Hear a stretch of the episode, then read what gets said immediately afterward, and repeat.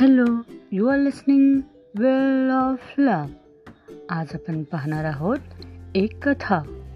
कथा आहे ही प्रेमाची अमर प्रेमाची. ज्यांचं प्रेम अमर आहे अशा प्रेमाची. तर एकदा काय झालं?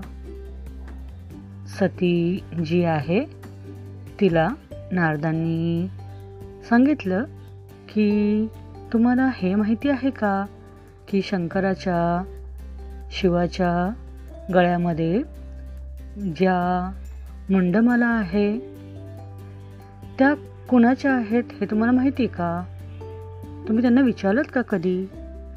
नारद ऋषी यांच्या बोलण्याने सतीदेवी अगदी उत्सुक झाल्या की आपण या प्रश्नाचं उत्तर शंकराला शिवाला विचारून पाहू. म्हणून सतीदेवी शंकराजवळ गेल्या आणि त्या शिवाला म्हणाल्या की हे शिव तुमच्या गळ्यामध्ये ज्या मुंडमाला आहे ती कुणाची आहे? मला सांगाल का तुम्ही?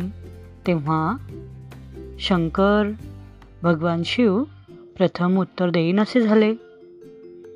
आणि ते टाळाटाळ करू लागले. तेव्हा सतीदेवींच्या खूप आग्रहाखातर त्यांना उत्तर देणे भाग पडले.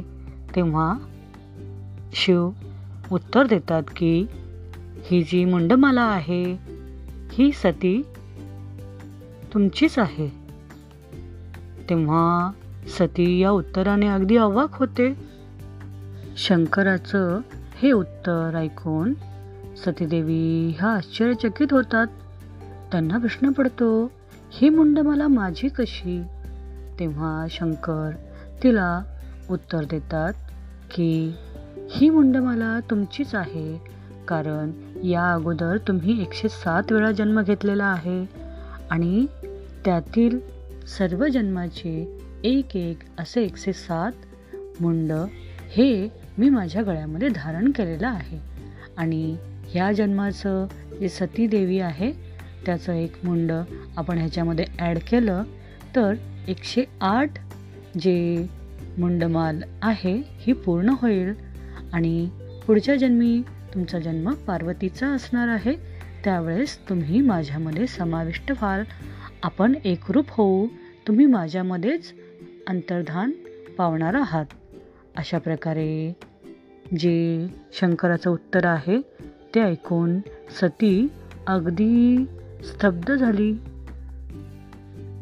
असं आहे शिव आणि पार्वती शिव आणि सती यांचं प्रेम.